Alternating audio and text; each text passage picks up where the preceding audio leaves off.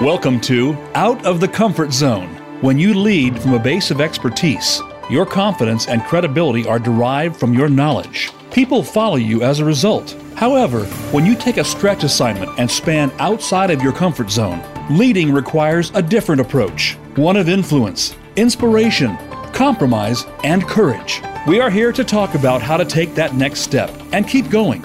Now, here is your host, Wanda Wallace. Welcome to Out of the Comfort Zone. Today's focus is what makes for a great leader. And heads up, maybe it isn't the same as what made for a great leader 10 or 20 years ago, or maybe it's got a lot of similarities. Now, no doubt, somewhere along the line in your career, you've probably experienced a leader that you thought was inspirational or at least admirable. And what we want to look at is what are the common elements or behaviors that those leaders exhibit? What is it they do? What is it that distinguishes them? And what's this thing called agility got to do with it, to steal a popular line? And we also, as I said, want to talk about what has changed in terms of what we expect from our leaders today. So, with me today is Chuck Mollor. Chuck is a CEO, executive coach, and advisor in MCG Partners, specializing in leadership and talent optimization in aligning business and people strategy for maximum fabulous, awesome results. And the book that we're talking about today is his new and best selling book. It's called The Rise of the Agile Leader Can You Make the Shift? It's an Amazon number one best selling book in management. Um, Chuck is an expert in leadership effectiveness. He's a former Harvard Business School executive coach a member of the Forbes Coaches Council, and obviously specialize in working with global executives and leadership teams, especially in really difficult times, like in rapid growth in M&A and when there's massive change. And he's done this for over 35 years across industries, from startups to Fortune 500s and including nonprofit organizations. Now, Chuck has also served on several boards, and he was was a cranberry grower owner of Ocean Spray and a fundraiser and rider for the Pan Mass Challenge, which is a 193 mile bike ride that raises funds for cancer. Chuck, it sounds like you have a full plate. Welcome to the show. Thank you. And uh, happy to be here. Uh, appreciate that introduction happy to have you. I'm sort of super excited to talk about this. I'm always love to ask people what makes for a great leader. So I'm always interested in that conversation to help people define it or have thought about it or haven't thought about it. And I'm particularly interested in yours, this notion of the rise of the agile leader. But before we start talking about that, why'd you write this book? Uh, thank you for that. Um, that question. Um, it was a question I raised to myself and my team probably about three years ago, which is what's the future leadership? Uh, even before COVID, leadership been changing pretty rapidly, and I felt that a lot of the leadership models and focus had been sort of outdated, uh, and there was nothing really fresh out there, factoring in what's going on in the marketplace, globalization, uh, the the challenges, consumer satisfaction, innovation we can go down the whole list. And if you look at all the changes in terms of who's actually successful, what corporations and companies are part of the Fortune 500, amount of change that has happened there in the last 25 years is really startling. So we we went on this kind of mini quest and started talking to clients and CEOs. And uh, the more we spoke and more we researched, the more we kind of came up with this this concept of being agile as a leader, and and that became the premise of the book. In addition, I really wanted to provide a roadmap for any leader to how to get to that next level. Yeah, yeah. I want to talk about that in great detail, but I want to back up for a minute. Sure. You say you think the models are outdated. What's outdated in your mind? Yeah, I, I think a few things. I don't, and I don't want to be completely dramatic when I say that because I think a lot of leadership models uh, uh, are, are are solid and have great foundation. But but for for many of them and most of them, they haven't been updated enough. And what I mean by updated, they're not addressing uh, some of the things that leaders in, in the climate we were really before COVID, and frankly, COVID just accelerated that. And so examples would be, um, especially now, um, how, how do you how do you really create the right work environment? How do you really manage such a complex workforce?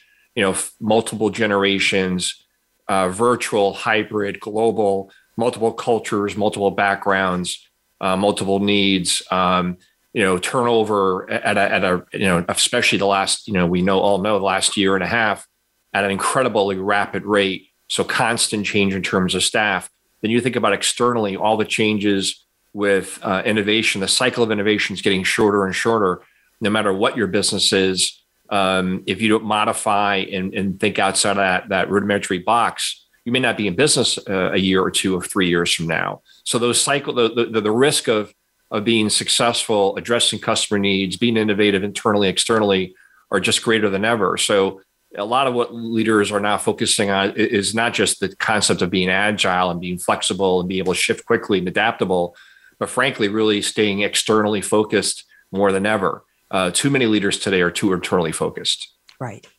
I, I happen to agree with you on that one. In fact, I'm kind of shocked. And we're going to talk a little bit more about that, what means and why you do it.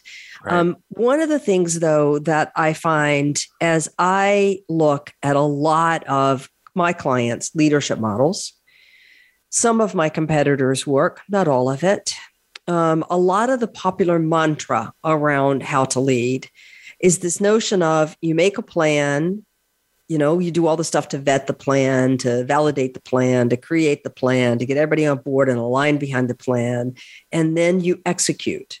And none of that accounts for the fact that the plan was probably a really good plan process and probably really useful, but most of the time the plans get chucked out the door or need to get chucked out the door really yep. quickly.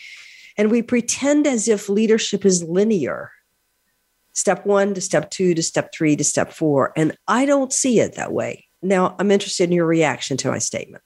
I, I, completely agree with you, and that that's really a really great articulation of one of the major issues today. You know, the whole concept of strategic planning really is thrown out the window the last few years. Again, before COVID, um, and again, COVID's just accelerated. Well, what do we mean by that? I think what I my interpretation of your statement, where I'm coming from, would be that the moment you you execute and put together that process and put together your plan, and then try to execute that plan, your plan may already be outdated.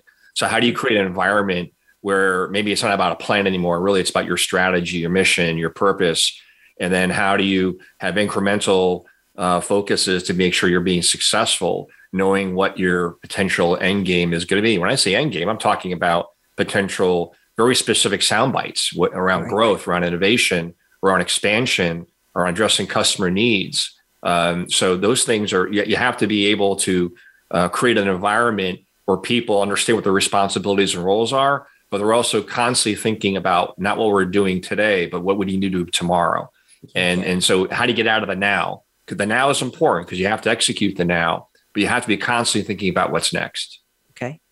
All right. So it's the notion of having a guiding principle, a purpose, a mission, a vision, whatever language you want to use there mm-hmm. that says this is what we're trying to achieve, this is what we want to be that everybody understands what that means. Yes, we have some roles and responsibilities because we need clarity. Without that, we're not going to get very far. But that everybody is trying to move towards that future state of being.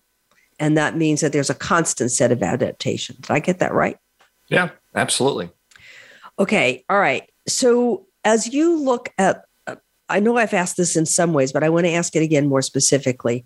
Of all the leaders that you work with, all the people that you've interviewed, you've talked about the complexity of the workforce. We're certainly aware of the turnover rates and the challenges of keeping people engaged and motivated and not overwhelmed.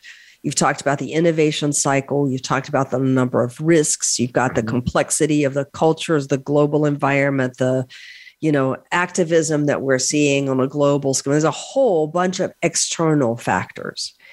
But in terms of leaders and the problems they get themselves into, what are you seeing leaders are really struggling with? Yeah, that, there's a lot of themes I think for me that comes to mind. One in particular is leaders are too involved. They're too involved in the day to day. They're too involved in execution. Um, and what's missing in most organizations at all leadership levels, especially when you're starting getting to sort of that shift where you go from mid level to more a senior level, is you've got to let go of that day to day. You got to let go of that involvement and execution because your organization, your people need you to be focusing on the future, on the strategy, on on on motivation, on inspiration, on communication, on reinforcing all the right messages someone has to be paying attention to the organization, its people. Someone's got to make sure that how, how are we creating the right work environment?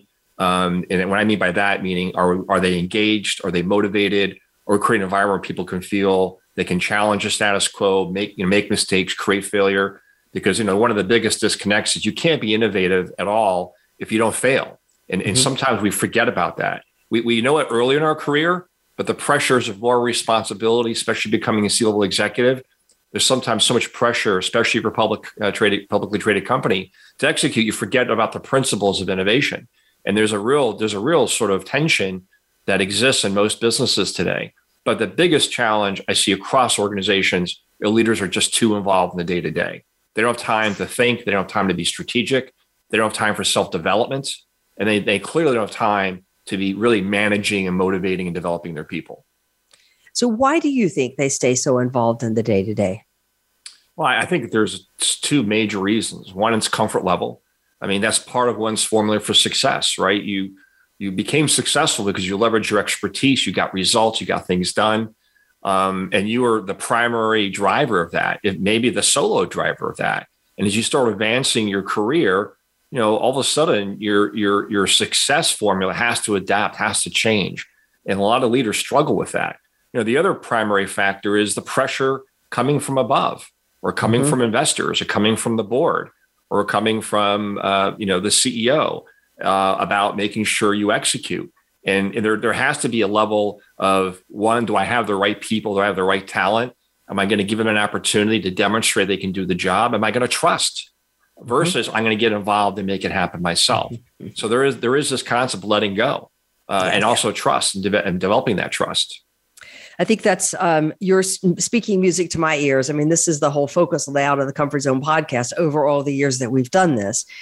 I see that as we've become a much more of a knowledge economy, more than I think we ever expected to be, that we're over indexing on knowledge, on content knowledge, on expertise. And that people all the way through to very, very senior positions are actually still content experts in many cases and that's what's made them successful and you know used to we would give up your content expertise in your mid-career and you'd focus more on management. Today, you can't afford to do that. You don't have credibility if you don't have some content knowledge. But then that tension between how much of my time am I spending on my expertise executing, and how much time am I spending on all the other stuff the organization needs me to do to move forward is a hard tension to strike because the rewards are in the execution. Like I know what I did today, I know what the value is, I know, etc. I just think we're not talking enough about that tension, about how hard it is for leaders to get it straight. And hence, hence where we are today on the podcast. Yeah, agreed. Completely. Okay. All right. Um, yeah. And there are also so many unknowns. I think sometimes it's easier to stay with uh, what's right in front of me, which is the execute, as opposed to think about all that forward thinking stuff. Okay. Absolutely. It's people want to stay in their comfort zone, Wanda. So that the whole the whole notion of, of creating tension for yourself, getting out of your comfort zone, big part of what you focus on, is really needed more than ever. Um, because people don't have the luxury of, well, I'm eventually going to get there. Because by the time you eventually get there, you may you, you may be already out of luck. Yeah, yeah. when you could have turned to things a lot, lot earlier. All right, so let's talk about this concept of agility. Um, so you call the book "The Rise of the Agile Leader" and "Can You Make the Shift?" Now, I think we all know that agility or agile technology comes from the software industry, and there's a long history in that. But what do you mean by agile? Yeah, so I, we, are using the word agile, the verb, not not agile Scrum methodology coming out of software development, which was really about how do we uh, you know, in, in shorten the cycle of releasing the next edition of a software. That's really the principle of where agility uh, or agile, uh, you know, uh, you know, concept came from, and and that really applies now more than ever to business. There are a lot of organizations that have taken sort of this agile methodology and applied it to how do we become agile as an organization, no longer just about software development. Um, and again, it goes back to the principles: how do we make better decisions, faster decisions? How do we empower the organization, how we create flatter organization. Um, because one of the issues of organizations is they get bigger, and this is a factor too in terms of what we're talking about. You know, they they slow down. There's more checks and balances in making mm-hmm. decisions.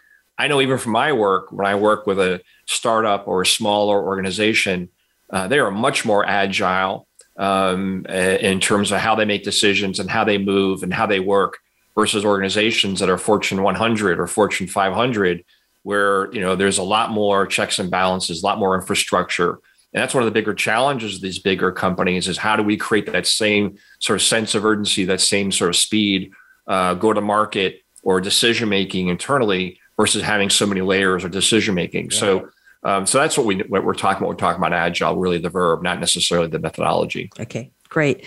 I just said recently to one of my clients who will obviously say um, remain unnamed, and they will all know who I'm talking about, that the layers of bureaucracy they had created for very good reasons, controlling risk, controlling quality, controlling, you know, thoroughness of whatever, um, is killing people's motivation because you just feel like I have to check with, I have to include and talk to so many people before I can ever get anything to move forward, even at the smallest level. And it's just sort of, you just feel like you're wasting your time and your effort. And Rob Cross has certainly talked about this in terms of collaboration overload. So I agree with you. We, our organizations could all take a lesson on how to be better, faster, flatter. Yeah, and the one thing I'll add to that is, you know, there are a lot of organizations more than sometimes we we're realize or willing to admit that really focus on not just collaboration but consensus. Mm-hmm. And mm-hmm. Um, you know, and, and, I I get I get the need, and and this is a cultural thing, especially in the United States. This whole notion of, of everybody being involved and and everyone feeling included. And I'm I'm a huge proponent of inclusion overall in the workforce. But we're getting to a point where we're creating disadvantages for us in terms of how we approach consensus and how we approach inclusion when it comes to decision making and involvement and input. Um, and it's just really hurting a lot of these organizations right now. Yeah. Right. Yeah. Most leaders will say we got to bring everybody along, along, long. But, and that's true, you do, but everybody is a, a, an interesting choice of words because that number of people has gotten to be too big to be manageable, especially from, I think, from a consensus approach.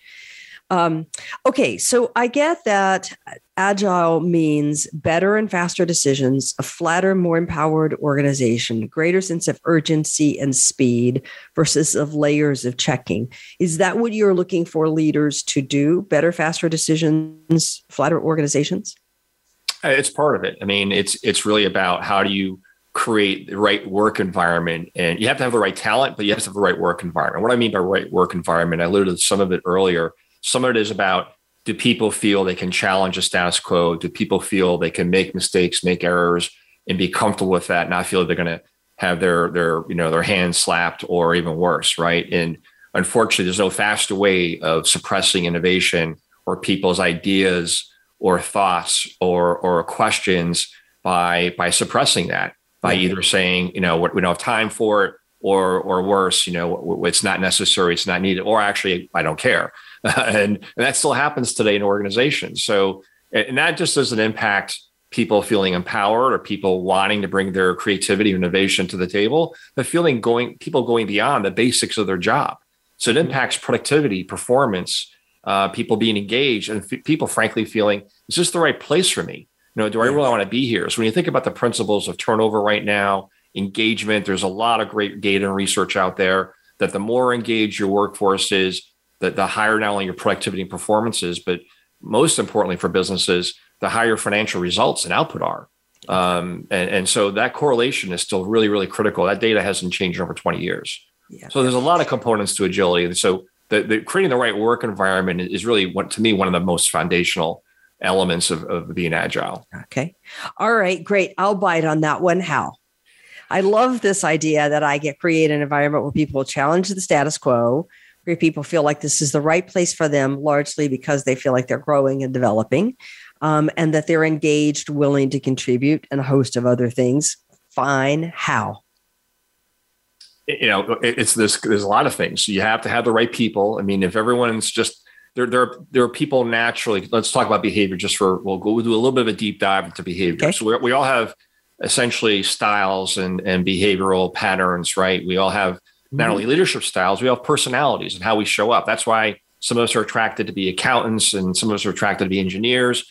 Some of us want to be in marketing or in sales or in operations. I mean, there's reasons why we certain choose certain uh, career paths based upon our personalities and our interests and what motivates and drives us. So a big part is understanding do I have the right people in the right roles so that way I can create the right work environment. So, for example, if I create every, if I hire everybody that's very risk adverse, uh, that doesn't naturally like to challenge, um, doesn't have a certain level of risk uh, built into their their DNA from a behavioral standpoint, that's a big element of this, right? Mm-hmm. You you just can't snap your fingers and say, okay, you're empowered and you know go for it.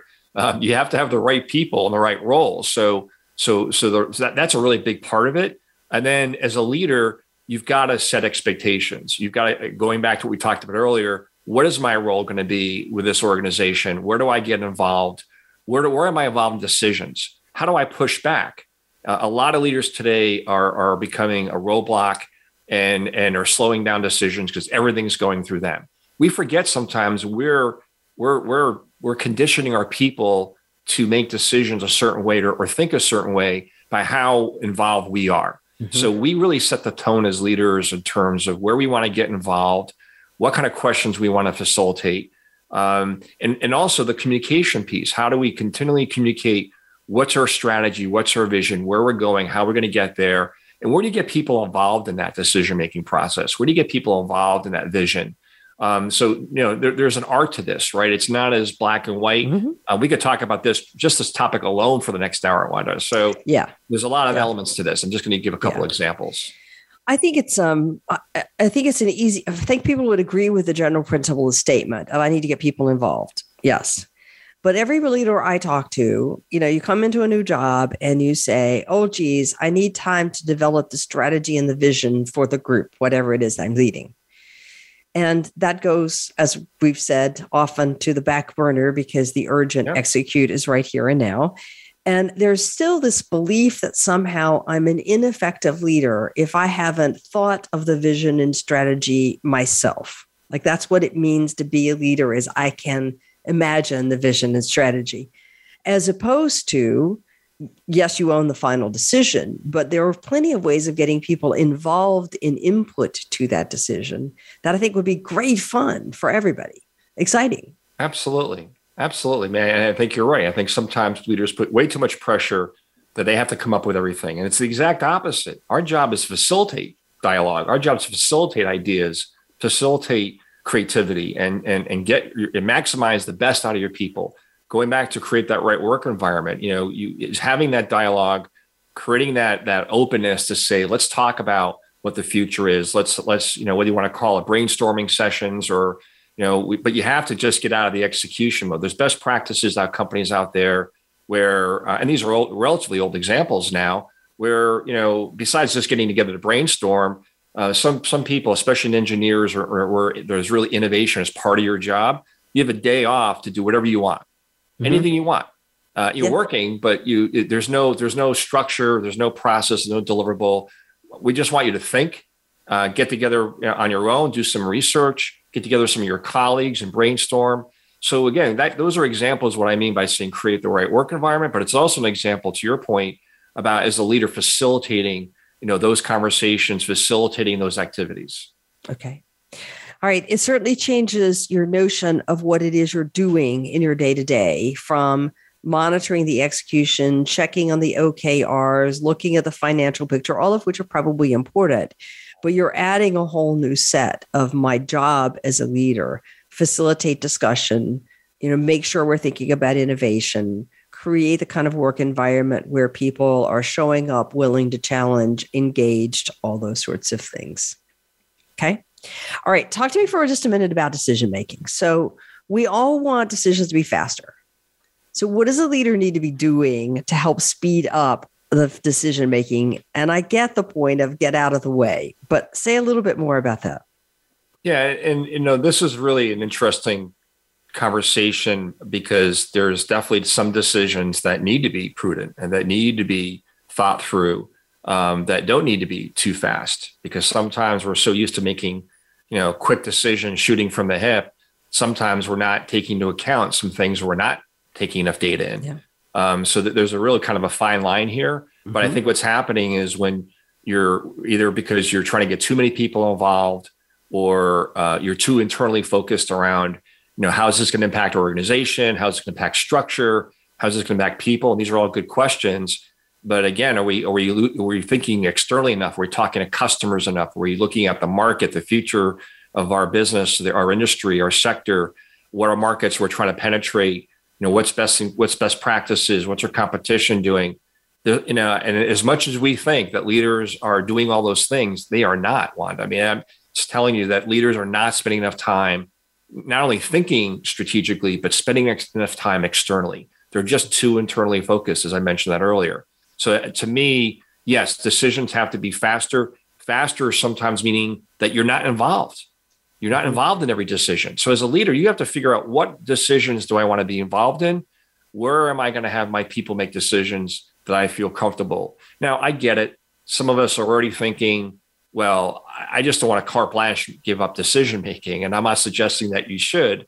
Uh, I probably would have been doing the same thing, even in my company. Um, but I do recognize that I need to figure out at the end of the day where is the impact I'm trying to make for my business that's going to have the greatest impact for my people, my my my customers, and my organization and our and our and our brand.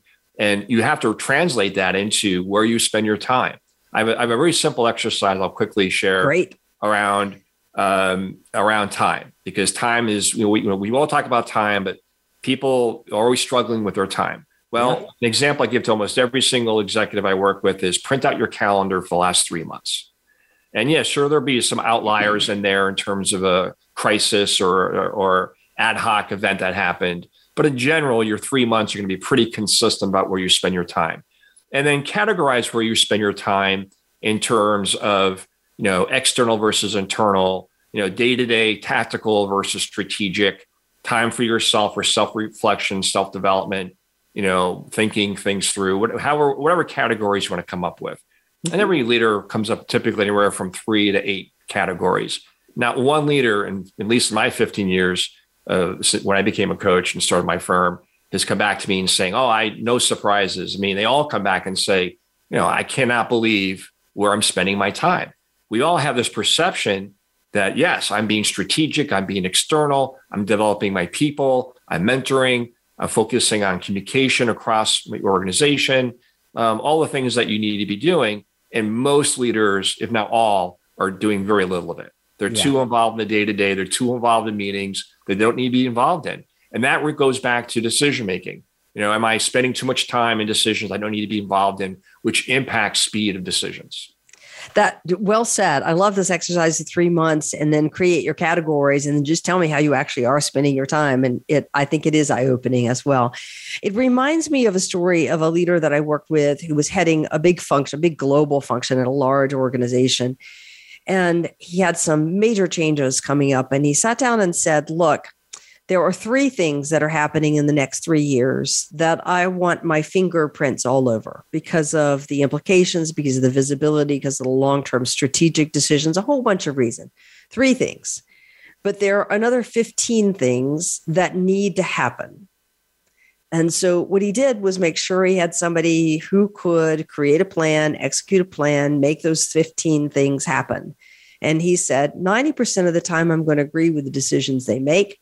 10% I won't, but they're not, that 10% isn't worth my deep diving into those areas, given the three big things I want to make sure I have my fingerprints all over.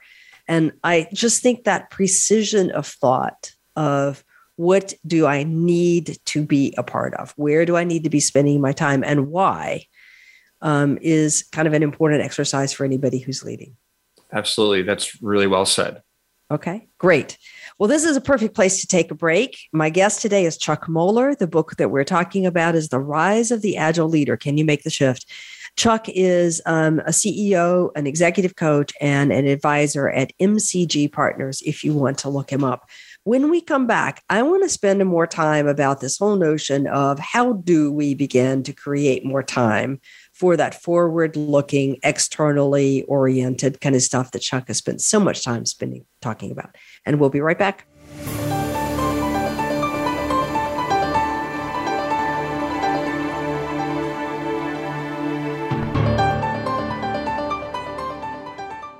Hi, I'm Wanda Wallace, host of Out of the Comfort Zone. We have some amazing guests with some incredibly good ideas about how to take your leadership to the next level. But I find people are looking for more practical ways of implementing those ideas. So we've created an individual subscription service specifically to focus on how to apply. You'll find more about that at www.outofthecomfortzone.com. We have two additional subscription services, one for the social group that want to exchange ideas and perspectives with group and talk about career advancement. And we have a master's level for people who want to take a deeper dive, all on outofthecomfortzone.com. We hope you'll join us. If you want more information on the articles, books, coaching, and seminars we offer, go to our website at www.leadership-forum.com. You're sure to find some helpful links, videos, and more to help you create a winning strategy for your organization. Leadership Forum, helping organizations get it and keep it. This is Wanda Wallace, host of Out of the Comfort Zone. Do you find yourself in a role where your team knows more than you know? Are you struggling to see how you now add value? For years, I've coached leaders who have moved beyond the comfort zone of their expertise and have developed a methodology to help them make the leap and go on to do more. All of those tips are now packed into my new book, You Can't Know It All. Visit our website at leadership forum.com or tune in to Out of the Comfort Zone for more insight. When it comes to business, you'll find the experts here. Voice America Business Network.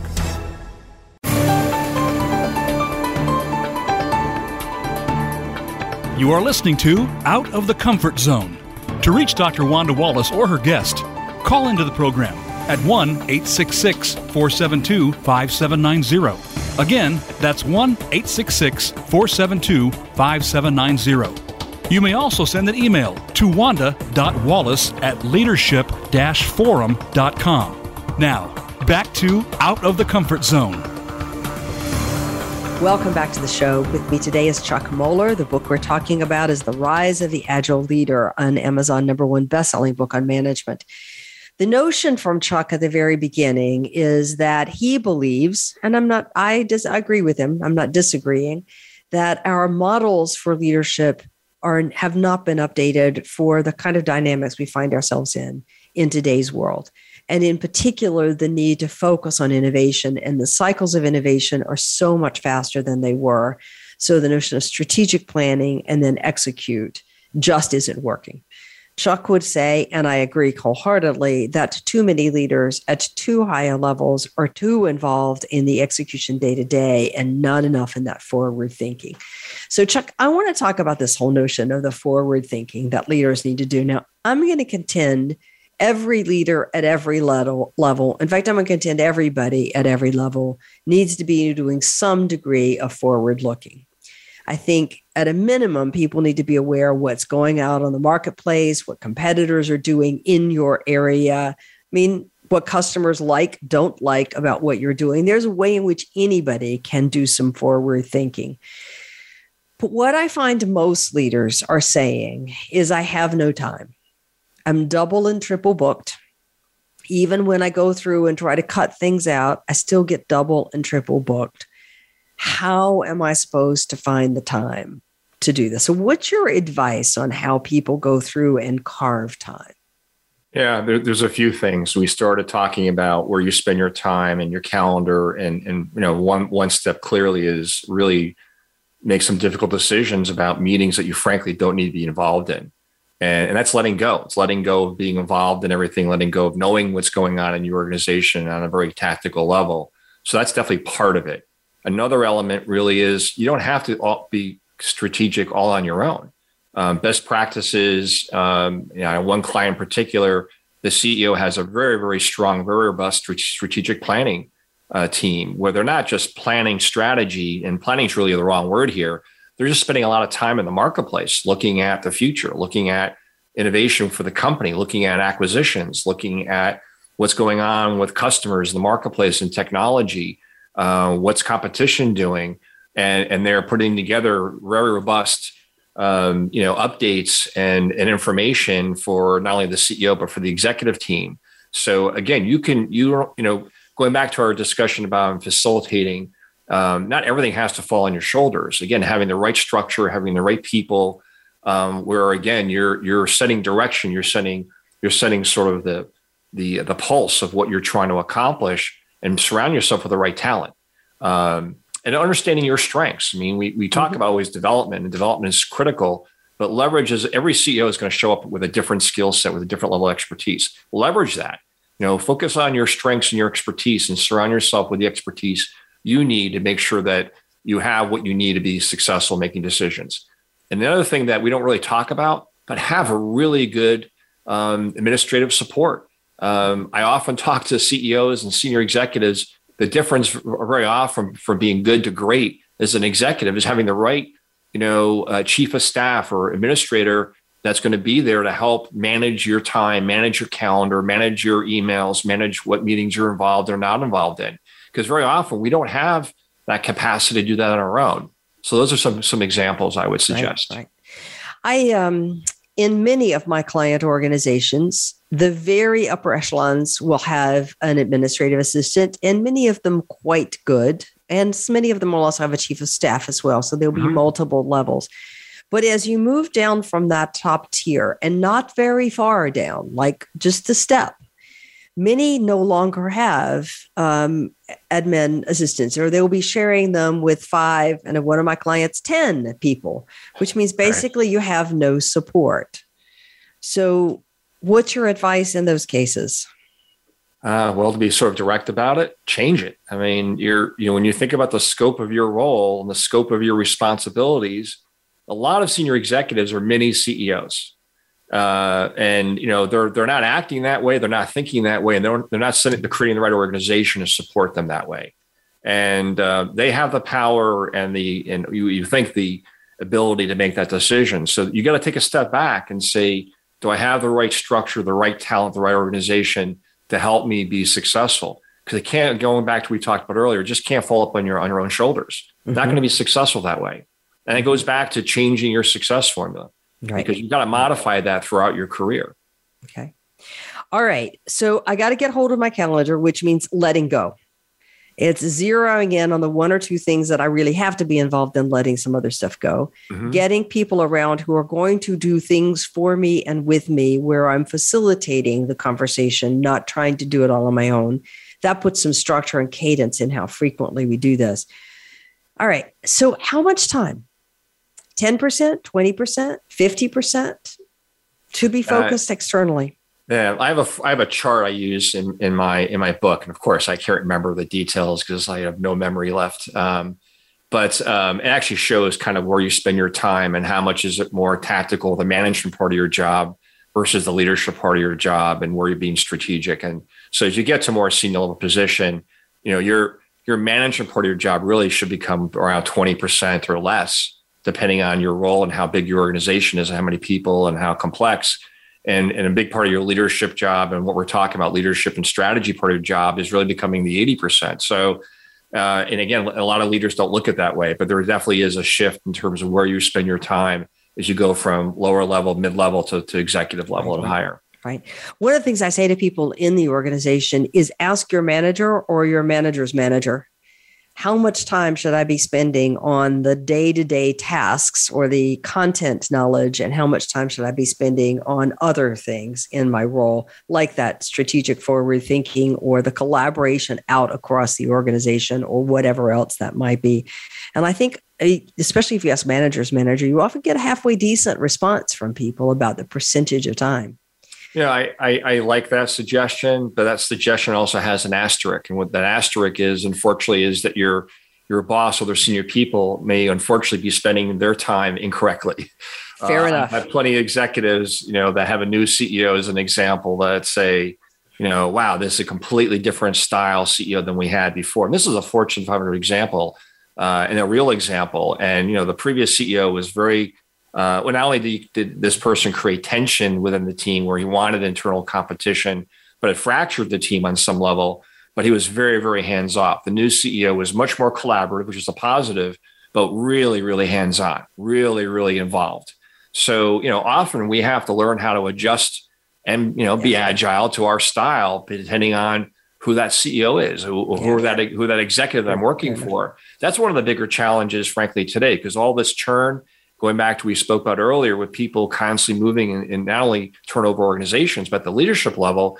You know, a big part of success today is do I understand not only the expectations of my boss, but what's their style? Where, where do they like to spend their time? What do they like to be involved in? Right. And how do I, without necessarily compromising my effectiveness, how do I adapt to that so that way I can create success and how I build a relationship with my boss. Right, right, and in effect, convince your boss that you're spending time in the right ways too. There's a there's a lot of that management as going upward. Absolutely. All right. Do you have any other advice for where people should be spending their time or how they get more externally focused? Yeah, I, again, it's it's just it's going to be put on your calendar, you know, and I and I you know it's sort of like the example of um, you know, for those who like to be fit and like to work out, or those who've tried uh, unsuccessfully over the years, and we all had those moments. We all say to ourselves, especially in the beginning of the new year, "Well, yeah, this is the year I'm going to start, you know, getting healthier. I'm going to get fit, or I'm going to lose weight, or whatever that that goal may be." And yeah, I'm going to start. And then it's like the week goes by. Oh, I'm going to start next week, and and in reality, you know, never it never happens because we don't change where we spend our time. And so, going back to the calendar example, I know it's a very simple example you have to discipline yourself to create that time. Again, best practices, most executives have blocks of time on their calendar throughout the week because you're not going to get to it in the more early in the morning before you go to work. You're not going to get to it at night. You're not going to get to it over the weekend. Uh, you, you've got to find balance in your life, you know, and I put balance in parentheses, um, where, you know, create time on your calendar where you have time to think, to have time to be external, have time to spend time talking to customers, have time looking at competition, and also something we haven't really talked a lot about having time for self development. We forget that leadership is a role in itself, it's a skill, it's an area of expertise, just like any of the functional backgrounds we may have. And not enough leaders are spending time about and thinking about asking themselves the question of what does it mean for me to be effective as a leader? You know, what do I need to do to be more effective? What knowledge, what what skill development I need to continue to enhance? What am I missing in my toolbox as a leader? And that to me is a big part of where you're spending your time. Okay. Well, I have to bite on that one for a minute. When you look at leaders and you say you help them evaluate what's missing in their toolbox, what comes up more often than not? We've certainly talked about the time to reflect and the time to be forward thinking. What other kind of ideas come up? Yeah, I mean, we've talked about uh, some of the big ones, right? Which is, you know, are you spending where you need to be spending your time? Are you being strategic? Are you spending enough time with your people? Um, are you establishing strong enough relationships, especially at that uh, sort of just promoted to the senior level. They're, they're really focused on their organization, their people, and, and maybe to a certain extent externally, depending on their role, but they're not spending enough time focusing across the enterprise. You know, sometimes we forget you've got to be enterprise focused first, and then secondarily your organization. So that whole enterprise focus is definitely often a gap um, when you're talking about, you know, uh, you know, uh, what's what's missing or where, is there a gap in terms of leadership effectiveness. Um, and then, you know, another thing we t- we were talking about earlier is this whole turnover thing. You know, what are you doing to establish relationships? Relationships is becoming the last two years, especially because of hybrid virtual workforce and turnover. How do you establish trust? How do you establish relationships with not just your boss, your peers, other key people in the organization? When you're moving meeting to meeting or doing all the things that we're talking about, people are not investing enough in relationships. That to me is one of the bigger gaps right now. Yeah yeah, we did a great job at the very beginning of COVID in fostering relationships. And then we got, I think everybody got so task focused to just get through the day and the volume of work that we forgot any of the nice social relationship orientation stuff that actually keeps the glue together. All right. The thing that you didn't mention, and the thing I know you care about and I care a lot about, is this whole notion of conflict. Mm-hmm. I believe the teams that win the organizations that win ultimately are the ones who get good at managing conflict. And I don't mean we go around having fights with everybody every day, but that we get comfortable having the difficult conversations where we have substantive points of disagreement and we don't paper over those disagreements because it's in that disagreement, I think, is really the grist for the next innovation, the next change that we need to be focused on. What's your view, and how do you think we do this in a better way? Yeah, so completely agree. Um, you know, conflict is was an issue before COVID, uh, had been for a number of years, and and COVID just really made it worse, and for lots of reasons. Because in order often to have, and there's healthy conflict versus unhealthy. So just don't make any assumptions. Mm-hmm. You and I mm-hmm. are talking about healthy conflict. That's right. right. That's right. So healthy conflict is having respectful dialogue, uh, making sure we're not getting triggered and taking things too personally and escalating emotions. And they're all of a sudden now no longer healthy conflict. So is being able to listen. But sometimes we think about conflict is are we willing to listen to another person's perspective? And without getting deep into what's going on in the US the last several years in terms of society and all the issues, whether it's around politics, around around um, uh, you know diversity and and and and all the issues that we've been seeing in society, not as much across the world, but definitely more in the U.S. and the, and the sensitivity, and that's that's really that's really uh, now reflected in, in, corporate America as well.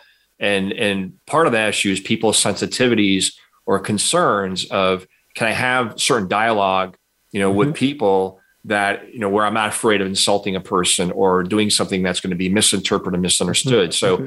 we have to kind of we come create these this work environment, you know, going back to creating a work environment where we have to be able to have conversations that are going to be difficult. We have to have conversations that where we can't uh, agree or, or, or or need to be able to disagree. Um, so so conflict, healthy conflict is critical, and it's happening not only not at all levels, but especially at the executive level. And when you factor in the turnover, the foundation's trust. All right, it goes back to relationships again. Now, if you think about what allows you to have healthy conflict or allow to challenge or disagree or have what I call really robust, courageous dialogue, right? Because courageous dialogue means we're willing to talk about anything and anything that may actually potentially uh, be difficult and may, a person may be sensitive to that conversation. So we have to be able to get over those those those barriers, those those uh, those concerns, and create an environment. And it's all based on trust. Trust ultimately is if I can demonstrate interest, respect for that person and listen effectively, but also demonstrate my viewpoint and, and do it in a way where I'm not insulting or throwing somebody under the bus uh, purposely, you know, that those are some of the specific elements to that. Um, okay. And have you seen teams do things, do anything in particular that helps foster this courageous dialogue? Yeah. I, and it's it's something that you know, people need to get comfortable with. Is the best thing I see to accelerate that is bring an external person in. And I'm not advocating you know you or myself in particular, but I'm saying bring in a person that's neutral, that's not seen as having an agenda, that their whole purpose is to help create that openness on mm-hmm. what are some of the barriers in the room, what are some of the elephants that we're not dealing with. Um, do we understand each other better? In terms of our backgrounds, what's gotten to us. There's a lot of great exercises and tools to how do you accelerate this whole concept of trust and understanding to really understand everybody in the room. Uh, and again, when there's so much turnover, which is not helping, you know, some often you don't have enough time to get to know a person because you know you you know you, half your team may be there less than six months. So how do you accelerate that understanding? You know, and that goes back to get out of the office. You know, I, I can't tell you how many offsites are happening, and this is a positive where leaders leadership teams are recognizing at all levels that hey i need to get out. I need to spend two days with my team and really really get to know each other. And that's not the only thing that's happening. We're also talking strategy. We're also talking purpose. Right. we're also talking about the future. We're also willing to say are we willing to admit that we have some cultural norms or or other uh, issues that we're not willing to, to have changed over the past? And, and how do we address that um, so, so those are really, really best practices right now. And I think leadership teams are doing it well at all levels, are getting out of the office, spending two days with each other, getting to know each other, bonding, and, and having those courageous conversations around what's working, what's not working, and how do we as a team are able to make better decisions, um, challenge each other, and disagree if, if it's needed versus mm-hmm. by the way walking out of the room not saying anything and then start telling all of our other people how much you disagree with that decision right? Yeah or worse walk out of the room have a conversation with your direct reports about what's happening why that's bad what we're going to do as a result and creating roadblocks for everybody else to actually make anything go forward. That's the worst of all possible scenarios and happening way too often i think at the moment Okay. Well, um, if you just a couple minutes left here, if you were giving advice to people who are early in their leadership journey. So, just reaching those mid levels, trying to think about how they improve their game. What's your advice to them about what they should focus on, what they should do? Yeah, a couple of things I would say, especially if you're early on, you know, find that mentor, find someone that you respect, that you uh, can approach. It's going to happen organically. Not everyone's going to re- be receptive or respond in, in, a, in a way, often because they're too busy or they're probably mentoring a few other people. But one of the responsibilities as a senior executive, I feel very strongly about, and hasn't changed over the years, is, is our ability to develop the next generation of leaders. Mm-hmm. And very often, not just formally, very informally through mentorship and advocacy. So as a, as a, as a young leader, find that mentor, find those advocates, learn, listen, observe, um, bounce off ideas, bounce off approaches, uh, figure out what kind of leader you naturally are. You know, self awareness is still the foundation of any any effective leadership, and there is no such thing as one leadership style to be effective. You know, find your voice, find your style, understand what motivates and drives you, what's your personality, What's your natural leadership style? Understand what what gets you into trouble. What happens under pressure and stress? Um, you know, ask, start asking for feedback from people, not just friends and colleagues, but peers, subordinates, um, bosses. Um, th- those are that's the advice I would give to anyone that's that's early in their leadership career. Right, right. Doesn't sound like that advice has changed very much, Chuck. We would have given the same advice 30, 40 years ago. Yes, we would have. So, It begs the interesting question of why isn't our advice or our methodology changing? Actually, I think what is changing is our ability to get to understanding what's your style, what's your drivers, um, what are other people seeing of you, what do you do when you're under pressure? All of those, I think we're better at diagnosing them, helping people understand them than we were 30, 40 years ago. We are much better at diagnosing. Yeah. And much better at giving them the tools to be effective in certain situations. Yeah. Yeah. And I think also what's good is that for the first time in a really long time, there's a healthier dialogue about stress and about how leaders deal with stress and pressure and what's good and not good about that. We've, we've got miles to go yet to be really good at this, but at least it's on the table to discuss now. And it wasn't, you know, 40 years ago, we didn't even talk about it hardly. Absolutely. Yeah. Right. I often talk about, you know, as a leader, you need to find, you know, those those venues and other parts of your life, including outlets, so that you can manage stress and anxiety and all the other pressures that come with being a leader. Right. Right. Okay, my last question is for you more personally, which I like to ask from everybody. What takes you out of your comfort zone and how do you manage it in that moment?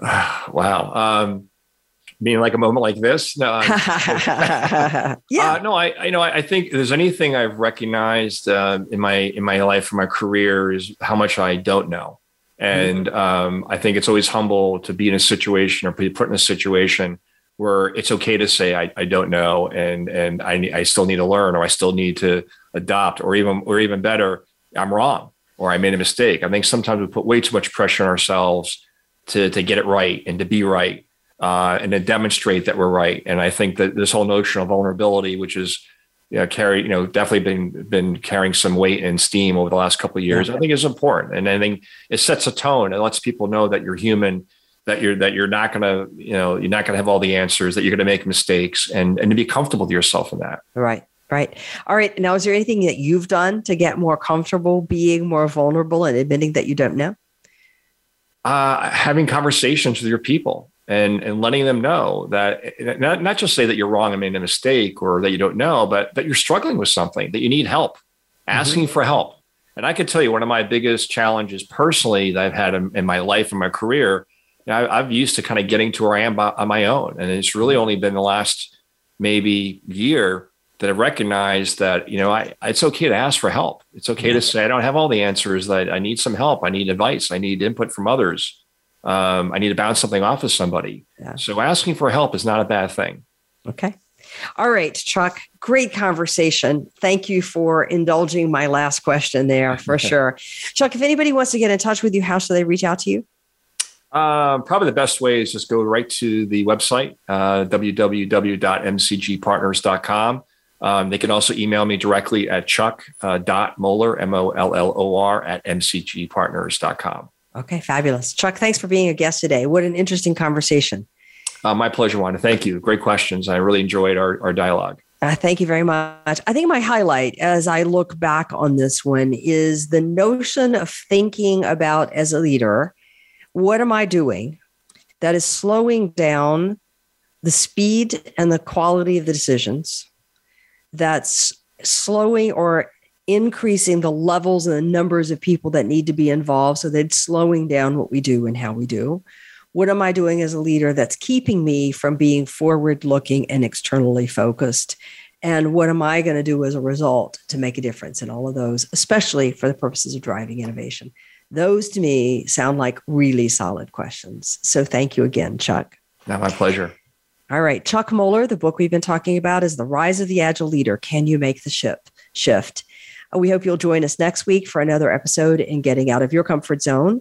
And if you like these particular advice, please check out our subscription service at outofthecomfortzone.com. Otherwise, we'll see you next week. Thank you for joining us today. Tune in for another edition next week with Dr. Wanda Wallace on the Voice America Business Channel. Reach outside your comfort zone this week.